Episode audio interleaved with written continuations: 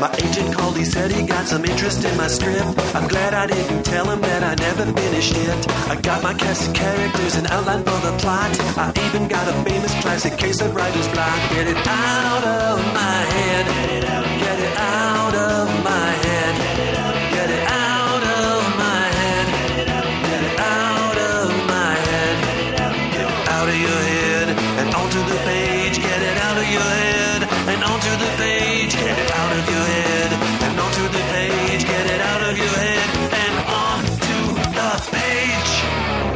Welcome to On the Page. This is the podcast that answers all of your questions about the craft and business of screenwriting. My name is Pilar Alessandra, and I'm the instructor and script consultant here at On the Page. Joining me today, and I've got like this huge smile on my face, is Matt Harris. Am I kissing the mic? You are kissing the mic. Hi, Pilar. Hi. Thanks for having me. Well, you're you're welcome. Yeah, this is uh, fun. Oh my god. Yeah. Oh my god, I'm so excited. Okay, all right. What episode number is this, by the way? This is 633, I Yeah? think. 32? Yes. Which and and it, the reason Matt is asking this is because Matt was on episode 2. Two. And also episode 300 That's right. last Yes, time. that's right. And then this. Now I should go back and listen to that 300 because we were going to talk a lot about the same stuff. Oh yes, yes, yes, but in a completely different way. All right, so so let me try and give a, a, a rundown. Um, Matt Harris is the writer of a movie that just finished production. That's right. Called The Starling, and that movie stars Melissa McCarthy, Kevin Kline, Chris O'Dowd, and my boyfriend Timothy Olyphant. Big on the Timothy Olyphant, aren't you? There you? you go. There. Look, someday we'll meet. Yes. And he will. He's even better I'm looking in make person. him Pilar. fall in love I never me. really noticed until I met him, and I was like, now I get it. He He's tall too, by the he's way. He's everything. Very he's slender, everything. handsome. All of my other boyfriends, um, uh, Denzel Washington, Yeah. George Clooney. I'm sorry, they have to go and be changed out. Can I tell for you one Timothy thing about Olyphant. him? He moves cool. He This moves is cool? weird. Don't tell me no, this. Mm. I, I was watching him on set, right? When he was like not actually in the scene, but he was just kind of hanging out. The guy moves with like every one of his gestures seems to be calculated and smooth, and he's just a cool guy. He's he's cool. Yeah. Ah, God. Anyway, it's not about this. That's it's not about this. It's about your movie. That's right. It's about your movie. Okay. All right. For some people, you might go, Matt Harris, the Starling. That sounds familiar. For some people who've been listening since forever. Yeah. On episode two, Matt Harris came on. It was it was 2007. The the script, The Starling, had been written in group five right. years earlier in 2002. Right. And I proclaimed Matt my favorite writer at the time. Yes, You're the time. still holding with that. I just want to let you know. there? You got it. You got to prove Okay. like with the next one. But yes, Right. still my favorite writer. And this was one of my favorite projects. Yeah. And we talked about it.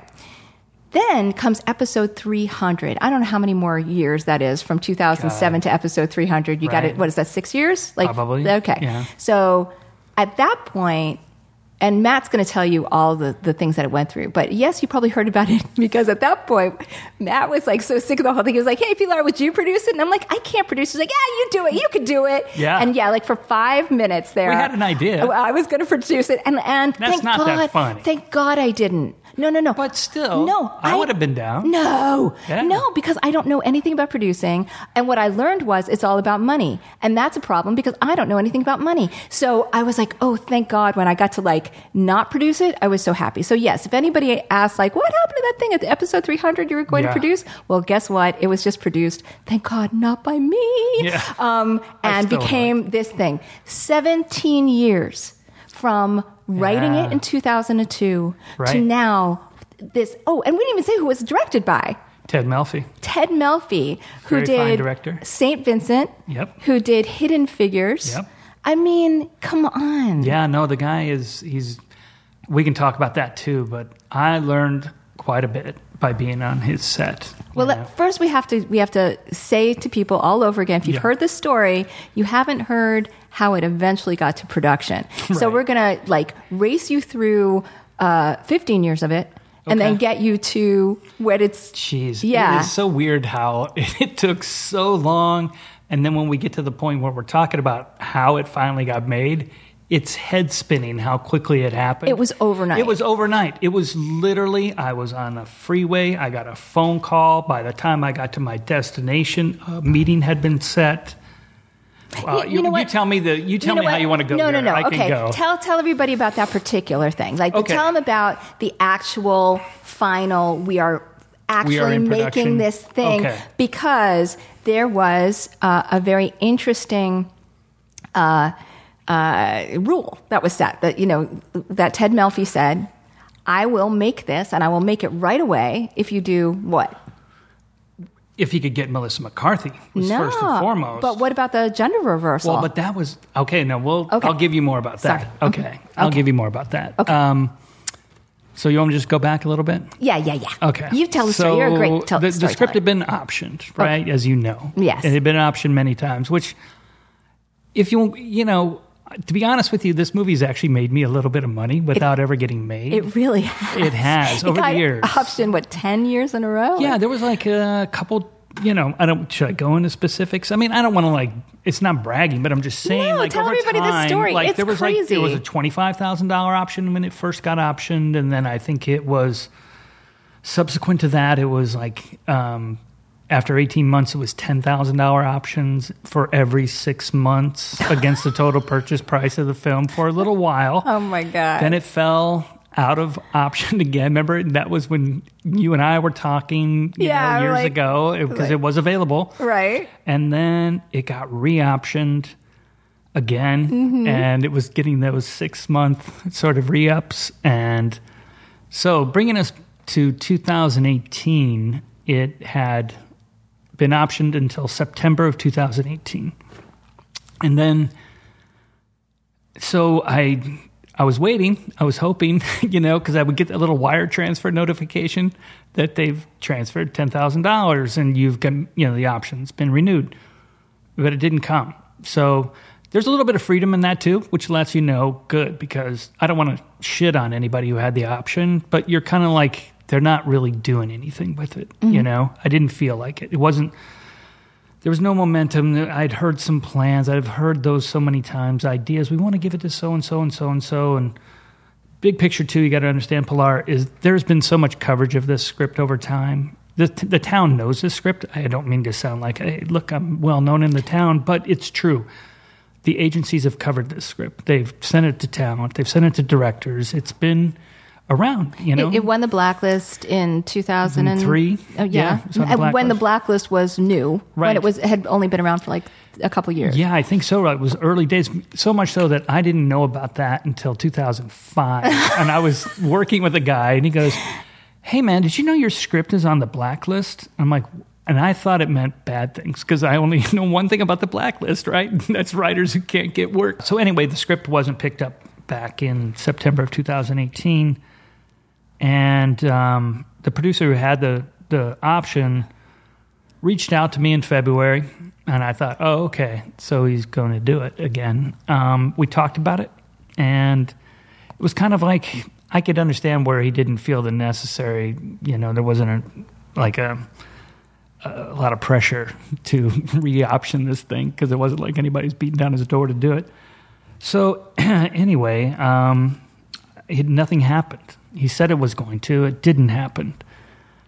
Can I reverse a little bit more? 2017, Sure. the script was about to be made. All right. Oh it had, yes. It had a director. It had talent. It had a producer. Can One- we can we say who the talent was? I mean, it, oh, was, sure. it wasn't was- all the it trades. yeah, it was. It was Keanu Reeves and Isla Fisher, and it was a um, a director named Dome Karukoski from Finland who had had quite a bit of success in Finland. And this was going to be his first American-made film, and uh, so he was really looking to make his mark. And it was Keanu Reeves who who, re, who rediscovered it at, the, at that point. Yeah, and he really wanted really to play wanted it. Mm-hmm. to do it. He turned down. I know for a fact he turned down a very lucrative project to do it. So I feel like really indebted to him. You know that he was willing. He got behind this, and there was some uncertainty. You know, right? Because we haven't seen him in that role before. But then once um, the director met with him and talked to him, you know. Uh, he really saw him and he saw why he wanted to do this movie. And so I was like, it's going to get made. Let's go, you know. And they were shooting. They were actually scouting locations in upstate New York. They had done some tests with CGI for the bird, because in the script there's a bird who doesn't need to act, but it needs to be in certain places at certain times and to attack and some other things. But anyway, um, as they were shooting, or excuse me, as they were uh, scouting locations back in New York, and the director was back there as well, trying to tie up some last second talent. They had sent me pictures of the towns that they had found in upstate New York. Um, money got pulled out of the budget, and the director. I know his agency really didn't want this for him. They wanted him to go make this biopic about uh, J.R.R. Tolkien. Oh, They wanted him. They were really pressing him. He told me that. But he wanted to do the Starling. And so I think when they pulled the money out of the budget, he started to get a little concerned that he wasn't going to be able to make the movie he wanted to make. And this was going to be his first big English speaking feature. And so he backed out, sent me, Isla, Keanu, a nice email explaining his reasons why he was pulling out. Uh, the producer, one of the producers who was on the film, not the producer who had the option, but one of the producers on the film, is named Dylan Sellers. He's the one who actually helped with putting Keanu together as well. And um, Dylan was not happy, of course, that this happened, but. Um, so I don't know how much I can get into that fractured relationship stuff, but uh, who cares? Who gives a shit? Um, who cares? Let me say. So anyway, um, so that was what 2016, 2017, right? yeah, Right and it was that area. heartbreaking It because was. It was, so like close. you were you were texting me going like, you know, uh, I'm I'm putting scene numbers on the script. Oh, yeah. you know, you were like so so excited Yeah. and it was going to happen, and then it all just went poo. Well, the the director came out here with his wife and young kid Mm-hmm. from Helsinki and spent about two weeks. They even had dinner at her house. We hung out. We worked every day on the script. We went through every single scene. We rewrote stuff. We uh, added scenes, and we made quite a few changes. To be honest with you, um, not all that I really wanted, but he wanted some more visuals. So I gave him some more visuals. And um, anyway, uh, it all fell apart, right?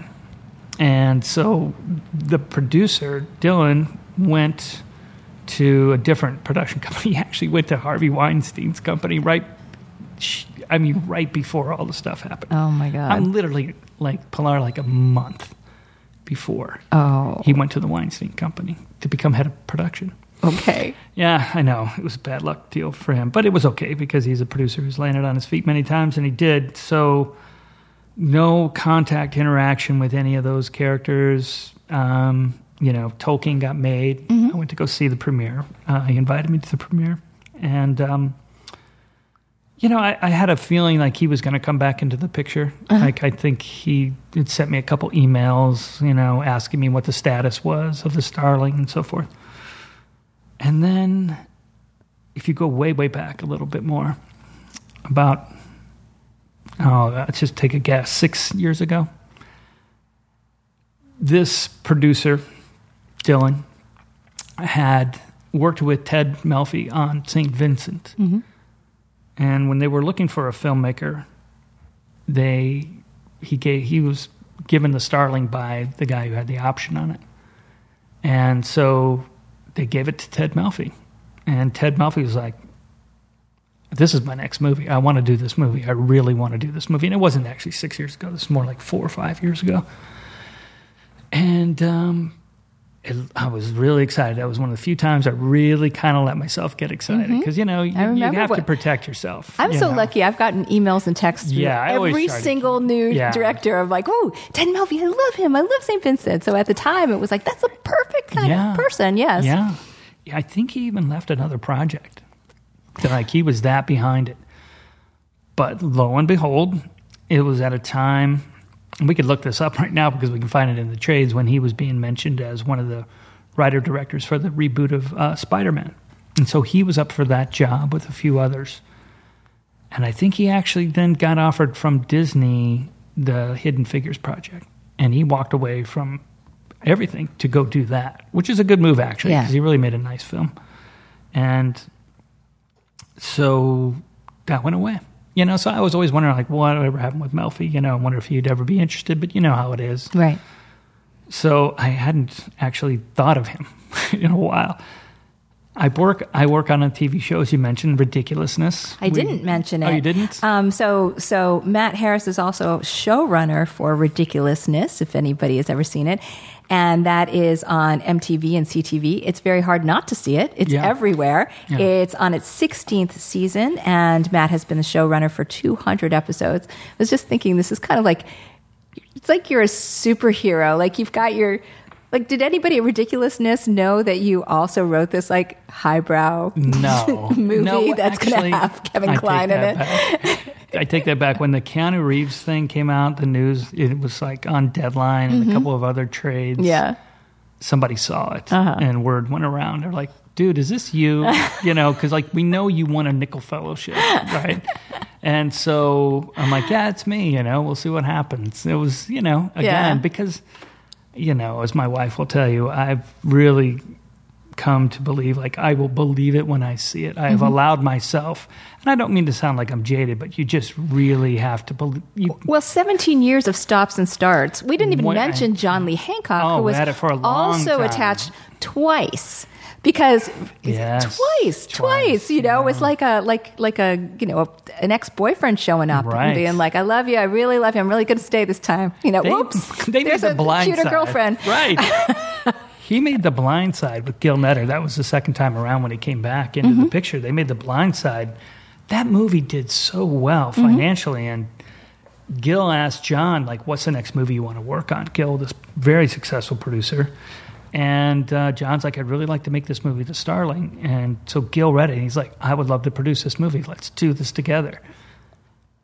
And so, you know, And Gil Netter had produced, um, oh, what was that? well, he did like The Blind Side. He did. I mean, going way back, he did Bill and Ted's Excellent Adventure. He did. If you look him up on IMDb, the guy does. He's a real producer, right? Yeah, yeah. When I say that, and he even introduced. I mean, he's a great guy, very down to earth. But Gil will be the first one to tell you he's like a real producer in the sense that, like, I make movies every year.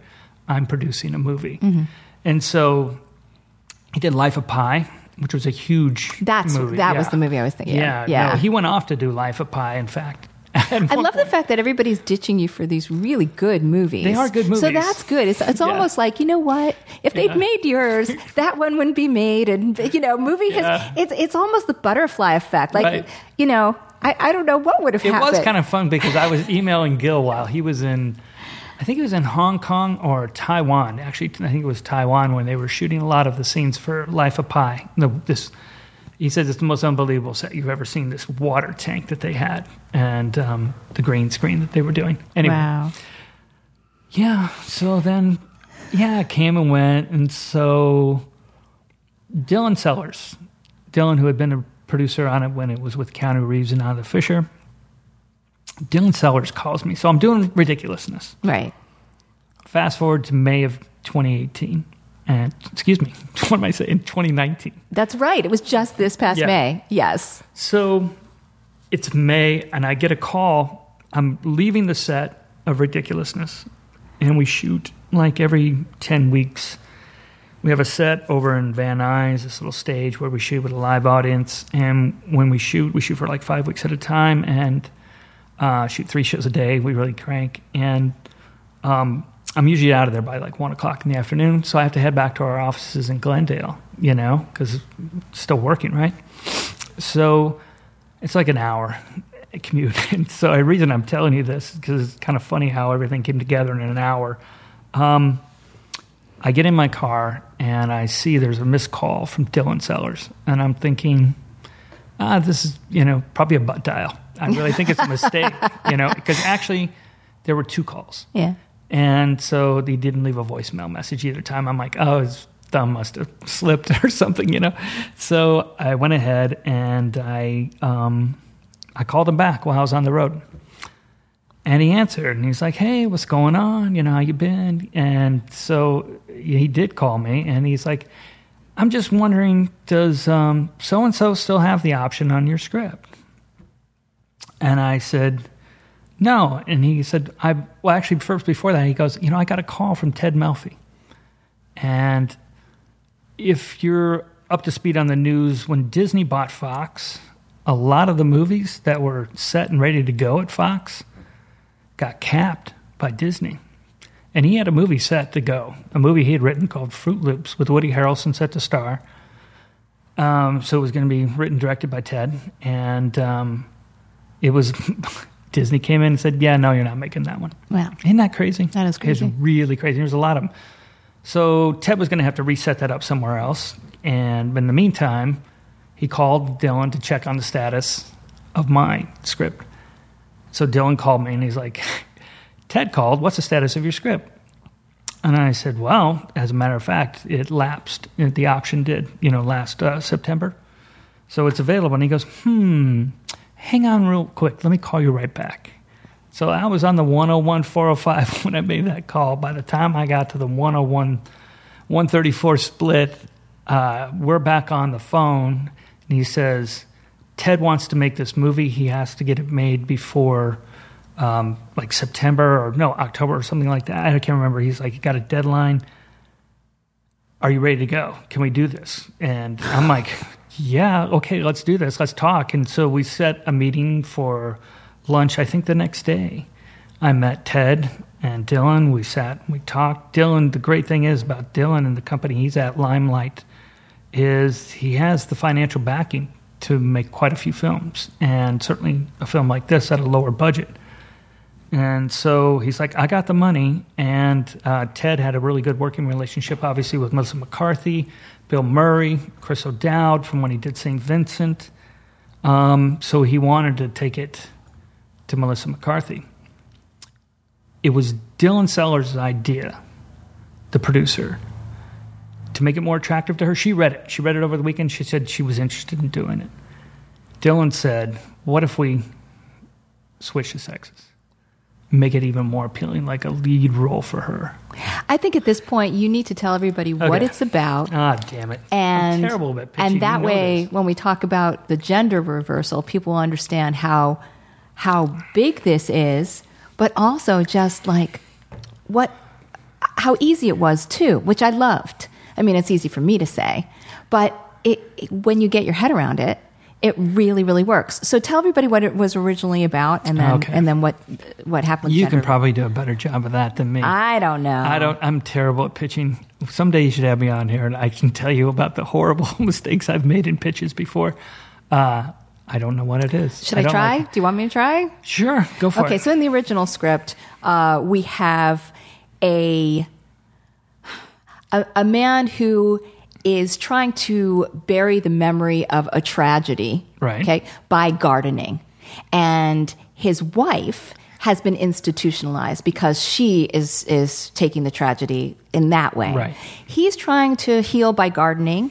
The problem is he keeps getting dive bombed by a starling. Right, a And- territorial bird. he ends up going to a veterinarian for help about the starling. Right. But the veterinarian ends up giving him uh, psychological advice. Right. And so the veterinarian ends up helping heal this guy. Right. And the guy also helps heal the veterinarian to some extent, too. They end up in, with a strange bond, all because of being do- dive bombed by a bird. Exactly right. And we're not going to tell you what the what the tragedy is, it, but it, it, it is you know it does come out in, in the Right. in the movie. But I don't know. That was probably a bad a bad No, pitch, like but it. that's pretty I much. like it. And it doesn't sound very light, but it is actually quite. It's it's more of a comedy. It's it's very quirky. It it is, is, very yeah. quirky. It depends on who's directing it, reading it, or going Yeah. to star in it. Right. And I always wanted it to have more of a comedic thing. Like when definitely- in that right, five we minutes were we were talking talking about it, yeah. we were like, I was like, you Chris got Pratt, right. It was and uh, also um, Matt. Um, oh shit. We yeah, right. like losing. Wait, I'm Yeah. just losing my words. I won't go into the whole thing. But but like we we uh, uh, had you know all comedy cast, right? Right. It really depends on whose eyes look Yeah. at it. So Yeah. I have to be honest with you. I'm really glad it has this cast. But you know the guy. Is, is gardening. He's the person who's really the lead. The woman is institutionalized. We go to her from time to time, but it is his movie. Right. So now Yeah. it's a woman who is trying to deal with this tragedy by gardening, and Yeah. it's the man. He was now. Did you have him coming? Is he in rehab or something like that? Yeah. Okay. So the very Ted called me Uh-huh. with this note, Mm-hmm. and he says, "All I want you to do." Well, I won't use the F word because I can't. but he goes, "All I want you to do is change the names. Literally go into your script, create Mm-hmm. Yep. a version where you do a name swap."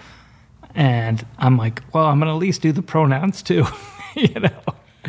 So I did that, and that was just to, so we could all look at it and see is this even going to make sense. And my first initial reaction, I've lived with this story for a very long time to the point where I even had a hard time revisiting it, right? Because I felt like I couldn't bring anything new to this. You know, it was hard for me to look at it with fresh eyes.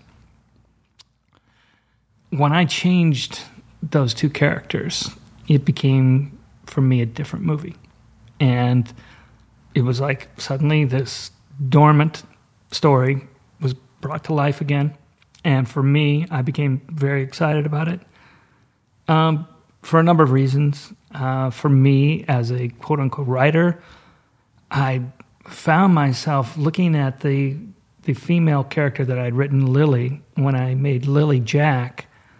I was writing in some cliches and doing some things that I hadn't realized that I'd done when writing a female character. The the fragility of her. Yeah, and sort of the, you know, um, no, this sounds terrible, but to say like, without giving explanation to some of her her emotions, it's almost as like I don't want to say that I did this, but it was almost as if I was like, but that's what a woman would do. Uh-huh. You know what I'm saying? right, yeah. And and oh man, did it call into question so many things, so many assumptions, so much so that I feel like there's probably a practice to be done if you're writing a female character to where you go, okay, now I'm going to name this female character. Well, I'm going to leave a female character, but I'm going to name her Bill, mm-hmm. and I'm going to reread this mm-hmm. as a man, you know, and what traits am I giving that person that aren't really real and full, you know, and three dimensional? It's an easy rewrite. I've been Yeah. su- in my rewrite class. It's one of the things I make people do. Is just imagine that the character is a different gender, just for a hot second. For sure. You know, now are they like, is your female character taking more action? Is Mm-hmm. your male character asking for help? Like, if you just change the genders for just Right. Five seconds, Yeah. it's a quick rewrite and it will make your characters more interesting. It would. Certainly did in this case. Yeah. So then the fun part began when um, everybody was, became. I was so s- skeptical. I got to be honest with you. In the beginning, I was just like, "Oh hell, what are we doing?" Because this thing was moving so fast, right? I mean, in that short week, I was already starting to get my lawyer was like, "Hey, I'm getting contracts. What's going on?" you know, and then I like. It was all happening so fast, and then I Can, was. can I say you Yeah. texted me? I was so Yes. excited. Oh, of course I did. Matt, Matt immediately texts and he goes, they want me to change the genders. Will this work? You know, and I was like, yeah, Right. let's do it. You know, I was just so happy to be like part of that process, Well- like from the very, I was like, yay, he's, he's For those who me. don't know, I look at Pilar very much as uh, first, uh, obviously a friend, someone I admire, but somebody who I definitely lean on as a mentor, as somebody whose opinion I trust is true. I don't have anybody else. it sounds sad, isn't it? No, but I mean, I really was like, if Pilar says, "Whoa, whoa, whoa, what are you doing? Like, talk to me more about this idea. Why would you do that?" Then I would have put the brakes on it and talk to you first about it. But it was just like I just needed to hear you go, "Yeah, of course, do that." You know, even though I knew it was right. Yeah. You know, even though I knew this is interesting and but I just wanted to I just needed somebody to tell me, yeah, go. Right, You know? right. It's just helpful sometimes to, to do that. Uh, that's that's so cool. Okay, so we were back to. I had to like make it about myself for a second. Okay, Yeah, so good. yeah, Don. getting back to the actual script. So you you did this work on it, and then how long? So so and and you know changed up some some well, first thing I beyond did was just I, the pronouns. I, I got rid of everything I had done for the Keanu Reeves and Isla Fisher characters. I had written these extra scenes. It was cool. I had actually written this one set piece that I kind of liked, where every time the uh, spouse was driving back and forth from this little town to the city where the hospital, the psychiatric hospital was, you saw a a farm. You passed a farm that was slowly slipping into disrepair, and you saw it where it was slowly overtaken by like these groundhogs over time. Not the whole farm, sorry, a piece of farm equipment that had been stranded. And it was kind of, it, it worked metaphorically in the film um, that this guy wanted to make. Uh, so, I, but I got rid of all that stuff. So that was one of the first things I did, change the genders, and then we really went to work on talking about characters and motivations and getting things down. Like it, it suddenly became so freaking real, right? So where you get a little bit nervous. Like there was stuff that I had written that I was just like, yeah, yeah, for, I'll write this. It was not that it was filler, but it wasn't stuff that I necessarily thought was going to stay in a movie. You know, it was kind of like this would be fun. This is a fun way to get from A to C. Let's write B, but. Um, now it was becoming real, and they were scenes were getting numbered, people were being cast, and I was like, "Oh boy, let's look at this again real quick." And um, and certain things, people were like, "Yeah, no, we love that. Yeah, no, that's great. We're doing that." It's like, okay, um, you know, a kid who gets busted masturbating in a walk-in refrigerator in a grocery store. That was, like, always the Tuesday night group's favorite. They loved that scene, didn't they? Yes, with Yeah. the Land O'Lakes The butter, butter girl.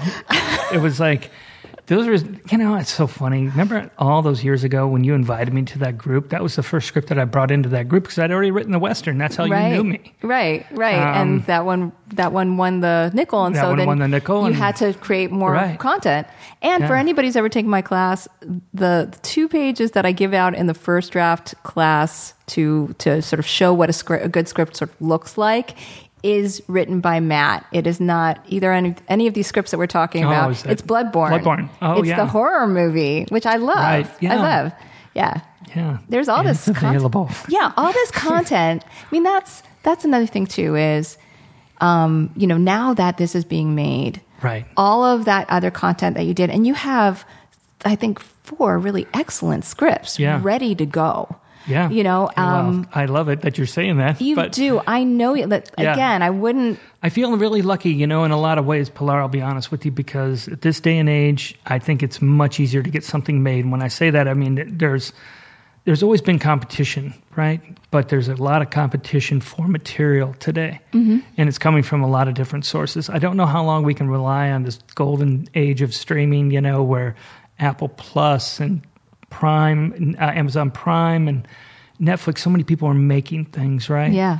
Um, it's my hope that some of the stuff that I've written in the past will, now that I've sort of gotten the recognition or at least the acknowledgement that like this guy kind of knows what he's doing. He obviously wrote a screenplay that they decided to make into a movie. That they'll, you know, somebody will come along and take a chance on some of this other stuff. I hope so. That'd be great, you know. but can I'm we- not quitting my day job at uh, Ridiculous every Friday night, eight o'clock. So, so I, I kind of want to get back to that for Sure. for just a second before we go on to talk I'm all over the map. talk bad about. No, I, I'm the one throwing us out. But Let me have one of your waters. You're not drinking any water. Oh. Doesn't matter. I don't care if your mouth's been on it. All right, that's that's what he said. Can't say that. Yeah, Go back. I, I Take can, that out. That's not the F word. Okay, so uh, Moon of Popping Trees, the first one that won the Nicholl, right. Does have interest from somebody. Can we say who it has interest Yeah, from? no, it's got a director attached. It's Walter Hill's been attached for a while. Walter Hill. Tell The everybody Walter Hill. Walter what. Hill, like, uh, ask your parents about a movie called 48. What's it called? Uh, 48 Hours, right? The big, Mm-hmm. big movie in the 80s with uh, Nick Nolte and uh, Eddie Murphy. Walter Hill directed that movie. He also directed a great Western called The Long Riders, which I've always loved, um, about Jesse James and his gang. And um, he did a lot of experimental stuff with violence in that film, slow motion and audio. Uh, that Quentin Tarantino points to as one of you know his biggest influences. So uh, Walter wants to make one more western, and uh, the script got to him, and so it's got Christoph Waltz, uh, Willem, Willem Dafoe, and now uh, Rami Malek. It looks like, uh, but I, I don't know if that's really real yet. You know, because I talked to this one producer about it, the guy who. And everything seems like, oh, it's happening. Oh, it's happening. We've been having that conversation Yeah, for like exactly. three years. Exactly. Oh yeah, no, no, no, we've got it. It's going. It's going. It's like, oh really? Okay. Well, I think at this point now, okay, 17 years. You know, who knows? Who knows? Maybe, this is what it was meant to be for me to this- wait this time. Yeah, so like this has been going on for three. It might Yeah. take another Right. like 14. You're going to be Right. hobbling up for that Academy Did I ever tell you that Walter wanted to rewrite the ending of it though? yes. And like we we were going to work together, and then he said no, just let me do it. And so they actually paid Walter, and uh, I'm like, you guys going to take my name off the screenplay? So it will be a movie written by Matt Harris and Walter Hill. So I, I'm sharing writing credit on that. There are worse things. He didn't want to kill the main character at the end. He's like, what is this guy doing killing off his main character? Does he know nothing? You don't kill your main character at the end of a movie. And I'm like, look, I don't, you know. You know, I like, disagree, but I disagree, but let's see when it gets made. this We- thing was collecting digital dust. right? You know. exactly. So So okay, now we'll jump back to production. okay. So there you are on production of the movie, and they let you. First of all, they welcomed you on the set. Yeah, I wasn't sure about that. Um, how that was going to go. They were very nice. They were very in- inviting, and I think I proved that I wasn't too big of a freak. It's kind of funny. Um, they began production over here in Reseda. There's a John's grocery store, mm-hmm. um, and so I went out there like the day before. I'm like, I want to go see if there's any trucks or anything out there because I'd gotten the call sheet, the, the schedule of shooting production. And so I'm driving around and I see some production trucks and just like two big ones just in front of the store, coned off with a security guard. And uh, I'm like, check it out. I can't believe it, you know? And then Molly and I drove around the back and it was like, holy hell. There was like, a bunch of star wagons and oh lots Oh my of production God. trucks and that's when i just about lost it but like i didn't even get over to the set that first day. I went over like the fourth day maybe but molly went shopping at Vons every day. I mean, at that John's. she went walking around but we walked through the store. I walked in and she took pictures and it had like it was called wally's was the name of the Yeah. grocery store but they had big wally's signs you know, and uh, it was it was really it was mind blowing when you start to see something that you've written come to life when you finally get out on set and you're listening to what's being said and the words that you wrote. And it's it's remarkable. It's it, for me um, it was pathologically insecure to begin with. It was terrifying. Um, you know, it's like when I won the Nicholl, I was like, God, you know, when I went up there to accept it, I was sort of like, I don't really have much to say because I'm afraid somebody's going to come up and say, sorry, we made a mistake, you know? um, and so, uh, you know, I've always had that kind of inherent fear that like somebody's going to, you know, pull back the curtain and realize they're, this guy doesn't know what he's talking about. Right. You know? Um, but, you know, being out there on set, there were a few times when things really came together and I was watching it and they were funny. And I saw people, you know, who were working on the film, like trying to stifle a laugh. And there was one very emotional scene that I'd written in our class um, where um, the husband and wife are on the grounds of the hospital. And um, it's where she goes, where he originally said, I got rid of all her stuff. And and the wife was like, "What? Wait, what? What do you mean?" And he goes, "I didn't know what to do. You know, I didn't, wasn't sure." And and, it was really powerful. And so I was out there one afternoon when they were shooting that scene on those grounds. Didn't know what scene they were shooting, but I figured it out when they started talking, obviously. And um, man, it, I was like, "Do not cry." you know, like telling myself. Because there's something else different, Pilar, and I know I'm all over the map, but when you're watching something, okay, I can watch a scene being shot, I can see the two people in the booms and everything, or I can watch it on the monitor and see what it looks like framed like a piece of film. Yeah. And when you start watching it like that, things change. Our experience with film, when we're watching real life versus that, everything changes. You know, it really does. And I was watching it.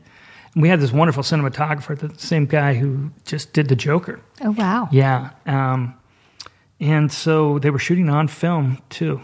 And, it would just, it just blew me away watching. So I was like watching. And I had these headphones on them so I could hear them. And I was like, oh shit. I mean, like starting to water. My eyes are starting to water.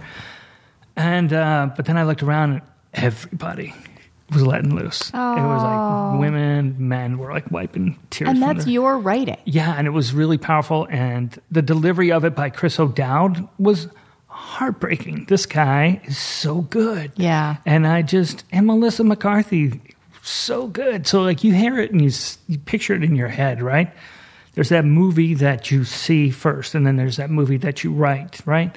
And then now you're watching this movie that's actually being made. And there are three different movies, you know, because I never feel like I, I get exactly what I have in my head onto paper mm-hmm. um, but you, you do as well as you can, right? Right. You try to capture that feeling or whatever it is you want them to say and do, and you hope that who's ever interpreting kind of gets it too.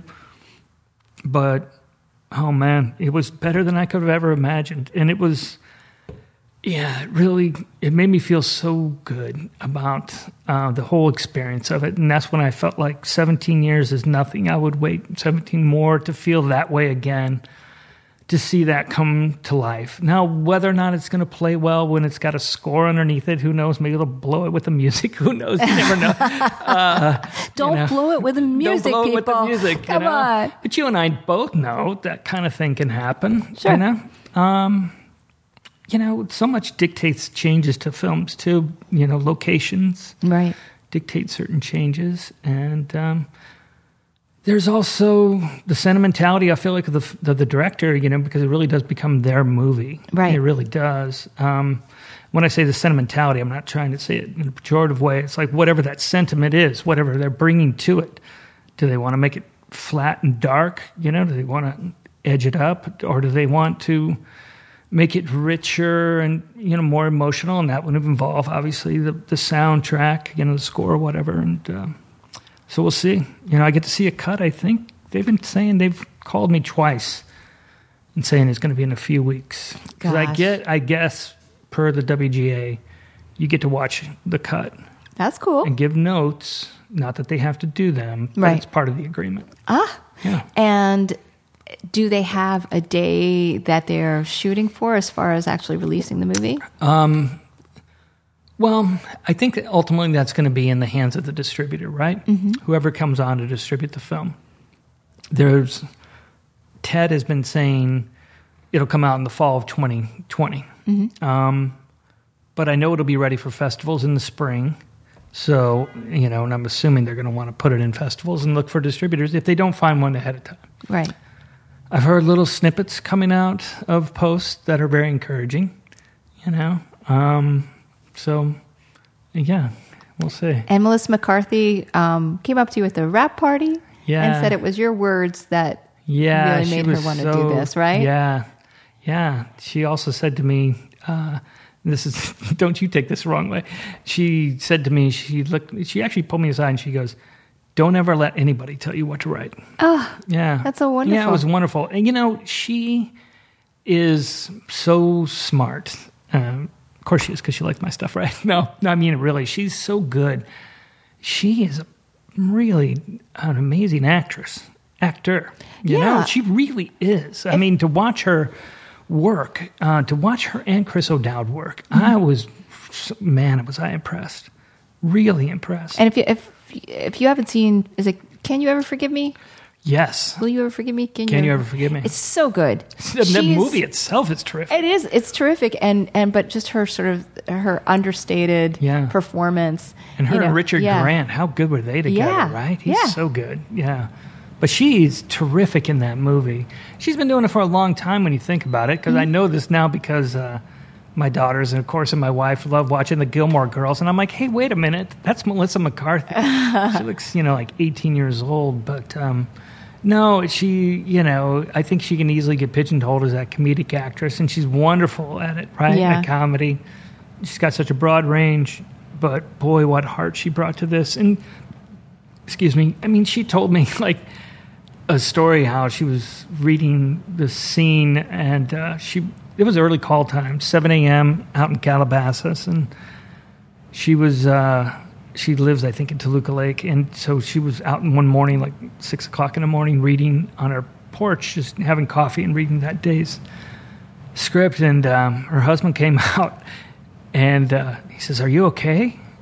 And she was just crying, and she goes, like, "Oh no, I'm going to be fine. I'm going to be fine." She goes, "Like this, this script has so much, so many emotional moments in it that you, you know, you Yeah. just kind of take it for granted." And um, but she said something too very complimentary i feel like. And it again goes back to the execution of the movie that it's there are some moments where there's it touches on uh, some sadness right? Um, almost impenetrable sadness really. Uh, but that's what some sadness is right? It really isn't meant to be touched or you know made sense of.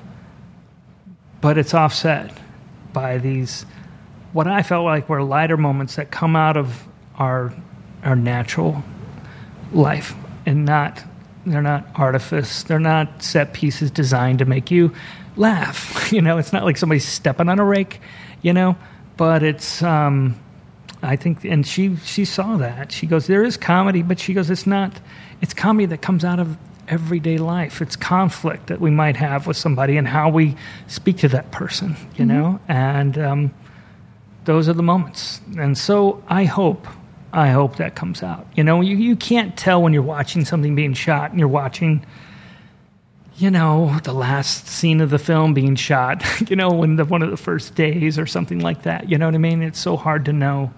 Um, I showed up on set and M- Melissa McCarthy had like this kind of reddish mark on her forehead.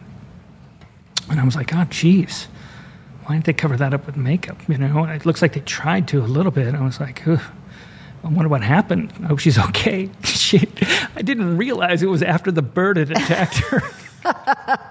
I'm like looking. I'm like, You wrote it. I'm like talking to her about it. I'm like, Hey, what happened? Oh yeah, this bird just dive bombed me yeah. while I yeah. yeah, it was one of those moments. I, I told you, I think I may have sent you a picture that I started the the studio started getting harassed by this bird. Yes. Um, it may have been right after I got the news from you. I mean, it was freakish. It would not go away. Isn't that it would peck at that window, and it was one bird. It wouldn't go away. It was here for months. Yeah. It was hilarious. That's great. I don't know if it was a starling, but it was Probably a little. was. They are pesky little bastards. Yeah, yeah, and I thought, okay, well, Yeah. I'm not the most spiritual person in the world, but Hey, maybe that means I get it. Okay. Right, right. My goodness. I am so proud and so happy that this has been set up and not set up, has been made. And I can't wait to see the movie. Yeah, it's gonna be fun, right? We're gonna have to go. Oh, yeah, but Yeah, duh. yeah. No, you gotta pay full price though. I know. I get a little bit of something. I know. I know. I can't even go to there. I'm just going to be like, no, no I think uh, the whole Tuesday night group is going to. Yeah, let's we're all hope first go and foremost. Let's hope it makes it to, into a theater, right? Yeah, let's yep, do yep. that. Let's Okay. hope it gets there. Okay. You know, All or we can right. get together and watch it on Netflix or some streaming channel if that's what happens. If that's what happens, fine. If fine. that's what happens, that, that's what happens. Look, because these I'm movies just are really, also up for Academy Awards. Yeah. Yeah, that's true too. Right? Yeah. And look, I'm not in it for anything else. I feel uh, Pilar, it, it's indescribable every day that I drove that I was able to make it to the set. You know, because remember when I told you we were shooting Ridiculousness when I first got the call in May? Yeah. We were shooting it again in August, a new season when the film started shooting. That's the. So I was like being I was like some days I was able to get over and watch a couple scenes, some days I wasn't. Um, so I missed huge swaths of it. I did, but I kind of tried to get to particular locations at different times and see certain things, like see Kevin Kline. really wanted to see him. Oh, my know. Um, I was just delighted. I mean, they, the thing I wanted to bring you today was as I was I was really watching the work of Ted Melfi, you know, and how he directed and how they managed to get what they got done in a day. And um, he has this big board with his storyboards cut out, you know, on the on this big white poster board. He like literally tapes them on there. And he carries that thing around with a red sharpie attached to it, and he just scratches out a scene when he's done. He scratches out the shots that he got, you know, and looks at what he wants to move on to next. Um, and so we, started talking about that process and storyboarding. When do you start doing that? When do you start scouting locations? And just kind of getting my head around it. Let's face it. I mean, for me, I never went to film school. It's been a big mystery. Like I would never. People have asked me, "Why don't you ever direct it?" And I'm like, "Trust me, I wouldn't know the first thing." Not that Ted made it look easy, but he definitely I witnessed and was able to sort of learn a little bit more about the formula that goes into it, you know, of directing. And I'm not talking necessarily about the talent and working with the talent, but the actual production of it. And uh, it was it was really interesting. So he gave me this book because I was asking him a lot about storyboards. He gave me this book at the end, and it's just kind of like a notebook, but it's every scene in its storyboard. It's just a storyboarded scenes Of your. of mo- my movie. Oh my God. Yeah, and so what do you do with storyboards? Like, you might see a cutout picture from Deer Hunter. Yeah, you might see something. It just, but it's like for him, it was kind of an image and maybe a motion and a feeling that he was looking for to go with that Oh, that's really cool. moment. You know, so um, that's what we had. You know, and so he gave me that book at the end. It's really cool, and I know I feel bad. I wanted to bring you that so you can see. I, I will definitely bring it. to you. Yeah. Yeah, but it's pretty cool because they shot the movie I wrote, you know, and at the end of the day, I was like, there were a couple times I'm like, what are we shooting next? And they'd be like, oh, these kids, this, it's a shot. Like, were, we're going to shoot this scene, right? Uh, they had kids out there on these grounds, uh, like near these woods, and they had a big drone, right? And they were setting up the shot. It seemed like it was taking a long time. It was hot out there, and they were teaching these kids how to use a slingshot.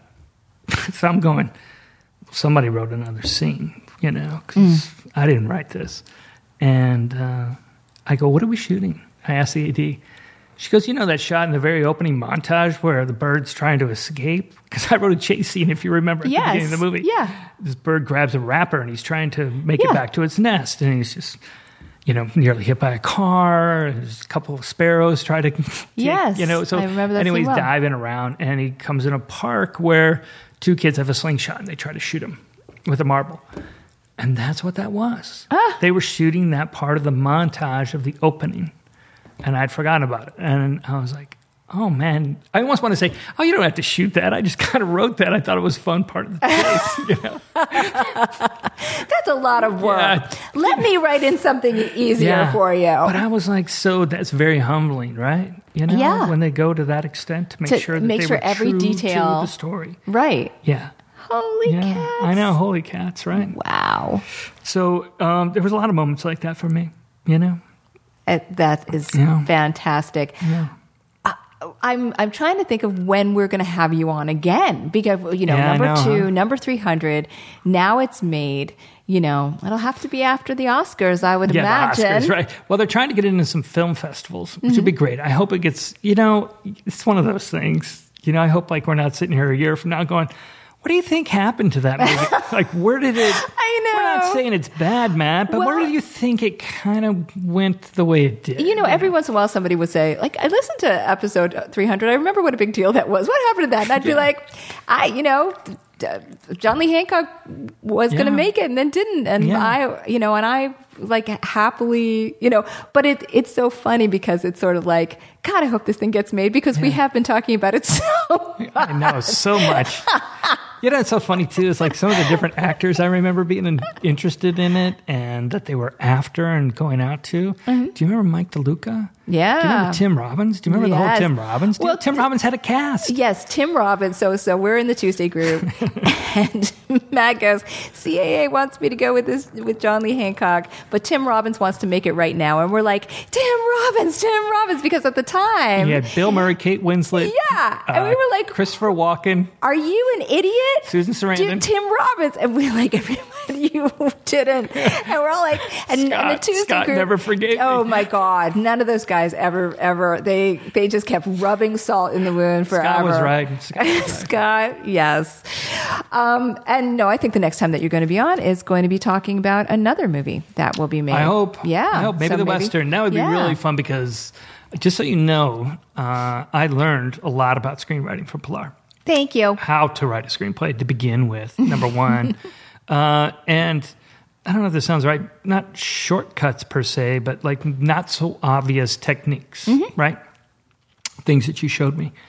Answering certain questions, getting me to certain places. You made me write the ending of my movie, and I fought that so hard. Now I don't want to write anything unless I kind of know how it's going to end. Mm-hmm. Because I have to have a destination. Right. I really do. I don't know how you do it. I love it when I hear people go, I'm just going to discover it along the way. I'm like, how does that work? I can see maybe in a novel. God, don't you have to write to something? Right, because you, know? can just just end up, you know, and it it- it doesn't have to be every single detail of it. No. how you get there may be something that you discover, right? Right. But the fact that you need to get there, and maybe there is one key moment that's triggered how you get there. So at least you know what you're going toward, Yeah. and then those little things do sort of invent themselves. Yeah. But yeah, you need a plan, just just a, a basic plan, nothing. Something, right? Which is, which is what we're about to do. We're about to plan out another movie, right?